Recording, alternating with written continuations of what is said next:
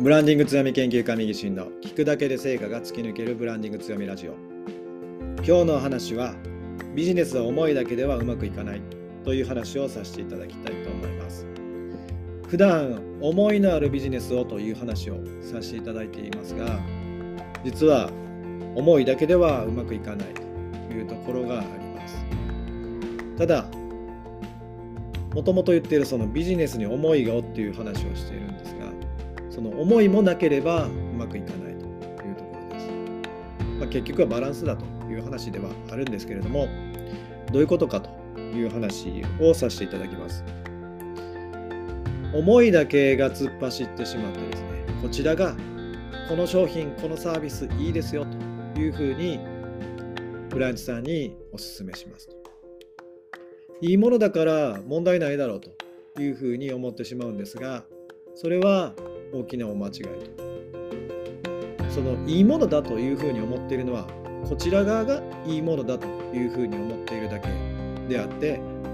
クライアントはその良いものかという判断はまずついていないという状況です。こちらの思いというものも非常に大事ではあるんですが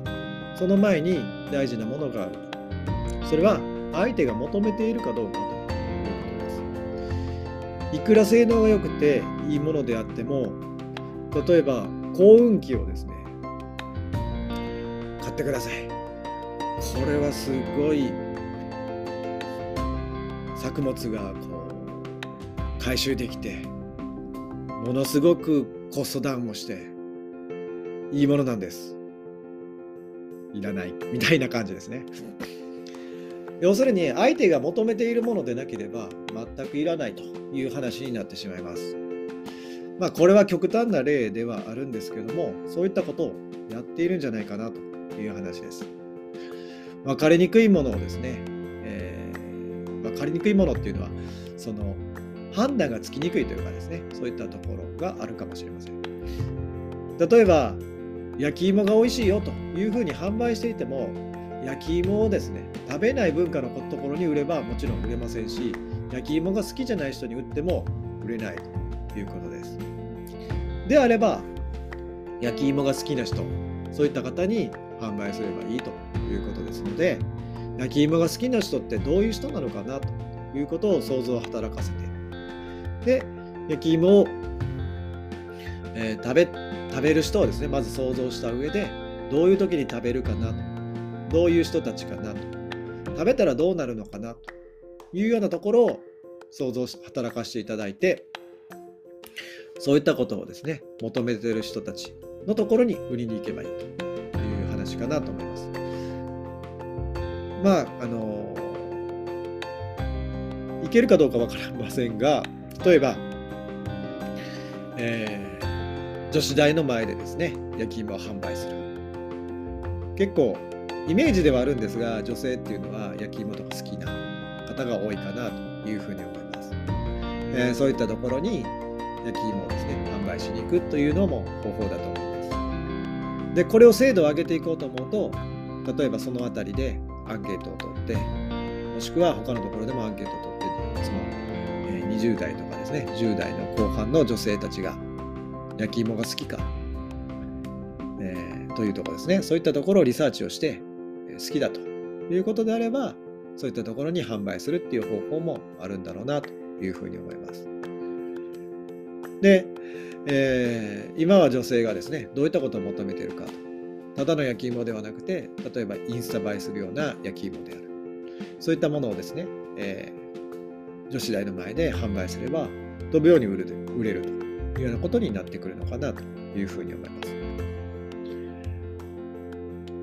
この考え方というのはこちらが思いがあって焼き芋に情熱を燃やしていて食べてほしいというところももちろん大事なんですがその前に欲しい人に欲しいものを売る。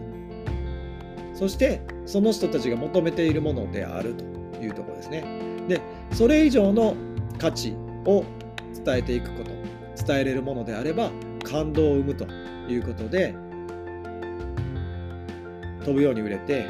喜んでもらえるということが実現できるのかなというふうに思います。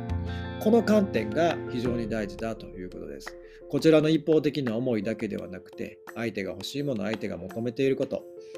えー、そういったところを意識するということが大事です。で、その上でですね、感情が動くということですね。焼き芋を食べて幸せな気分になれる。この焼き芋を売るのではなくて、その女性の笑顔を売るというふうに意識ができると、大きく成果が変わってくるのかなというふうに思います。私は焼き芋を売ってますではなくて、私は女性の笑顔を笑顔になるものを売っていますというふうに抽象度を上げるというか感情にフォーカスして抽象度を上げるということができていけると他との違いが明確になってというところになるかなと思います。芋だけを焼き芋ばっかり言ってますが焼き芋ばかりにですねフォーカスしてしまうとどういった人のどういったベネフィットを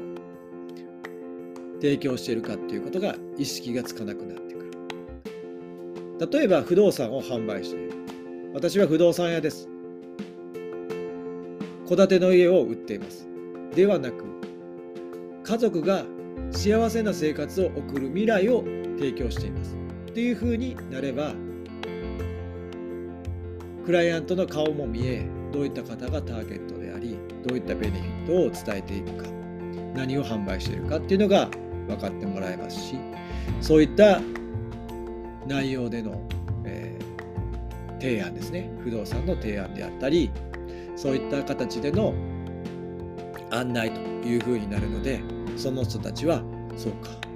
家族のみんなが幸せになる未来が手に入るのか。じゃあ買うか。というような話になってくるかなと思います。これが建物にフォーカス不動産にフォーカスしてしまうと不動産の価値である金額であるとかですね。大きさであるとか間取りであるとかそういったことしか伝えない。機能的価値しか伝えないというところになります。もし家族のこととかその将来未来を売るのであれば家族構成を考え学校に近いとか、えー、友達が増えるとか。買い物が便利だ便利であるとか。家族の生活が想像できるような情報でありそういった写真でありビジュアルでありそういったベネフィットをですね意識できるようなチラシを作っていくようになるのじゃないかなというふうに思います。ここが不動産を売っているのかそういったベネフィットを売っているのかっていうところの大きな違いかなというふうに思います。そのベネフィットを知るためには相手が何を求めているか何が欲しいのかっていうことを真剣に考える必要性があるのかなというふうに思いますまずはビジネスのあなたの思いだけではなく思いは非常に大事ですがそこだけではなく相手のベネフィットを求めているものを意識するということが非常に大事になってくるのかなというふうに思います。ぜひですねあなたのビジネスでもどういったことをクライアントが求めているのかっていうことを真剣に考えていただいたらいいのかなというふうに思います。今日はですね、ビジネスは思いだけではなく、思いだけではうまくいかないという話をさせていただきました。今後もブランディング強みの話をさせていただきたいと思いますので、チャンネルフォローしていただければなというふうに思います。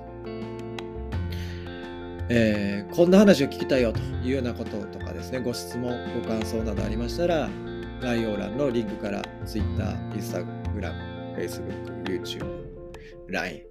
そういったとこからメッセージいただければなというふうに思います。今日はですね、寒いなと。いう話でですね、子供がちょっと風邪気味でですね、自分もなんかちょっともらったっぽくてですね、鼻水がちょっと出てきてですね、あのくしゃみが出たり、ちょっと熱っぽいなっていう感覚があるので嫌だなと。ここのところマスクしてましたし、コロナでね、あんまり外出もしてなかったんですが、人の出入りも激しくなったりとかですね、ちょっと油断してたところがあるのかなと、急に寒くなりましたし、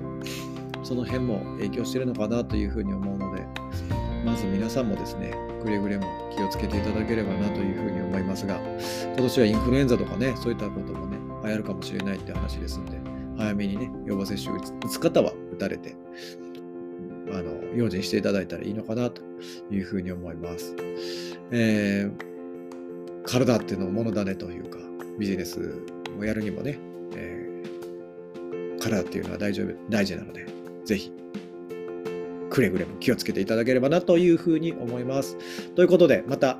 えー、番組でお会いできればなと、あんまりこんな締め方してないですね、いつも。はい。ということで、本日は以上となります。ありがとうございました。